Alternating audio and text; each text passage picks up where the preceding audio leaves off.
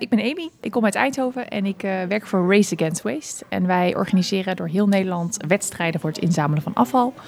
Uh, met name om bewustwording in de jongere generatie uh, te creëren. Dus over ons afval, ons consumptiegebruik.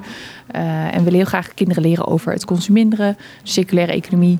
Waar komen onze grondstoffen vandaan en welke nadelen zitten eraan?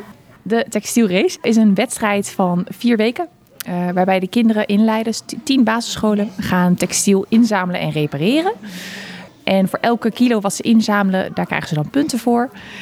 Um, en het is een wedstrijd, dus gaan tien scholen tegen elkaar strijden. Maar ze kunnen ook extra opdrachten doen als een kledingruil organiseren. Uh, ze mogen spullen op marktplaats uh, gratis op te halen zetten om dus het hergebruik te stimuleren. En ze kunnen aan de slag met het re repareren. Dus uh, repareren met een naaimachine.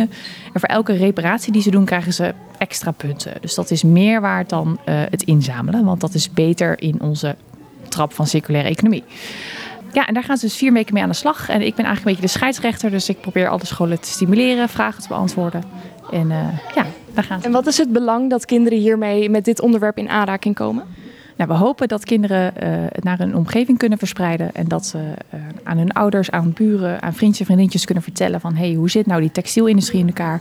We moeten echt met z'n allen minder spullen kopen, minder onze spullen zijn echt het grootste impact op ons klimaat. Uh, en daarnaast is het gewoon heel erg belangrijk om hergebruik te stimuleren, het repareren. Uh, en niet altijd maar als eerst naar de H&M of naar een andere kledingwinkel te gaan. Uh, maar ga eerst maar eens kijken in je buurt of je iets tweedehands kan kopen of iets kan lenen.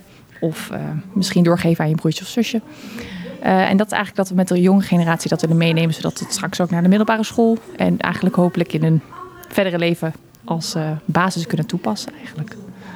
En wat gebeurt er met de winnaar van de race, de winnende school? Ja, de winnaar uh, na vier weken die gaat uh, naar Nemo in Amsterdam. Winnen ze een schoolreisje. Dus uh, de beste school die krijgt een dagje Nemo.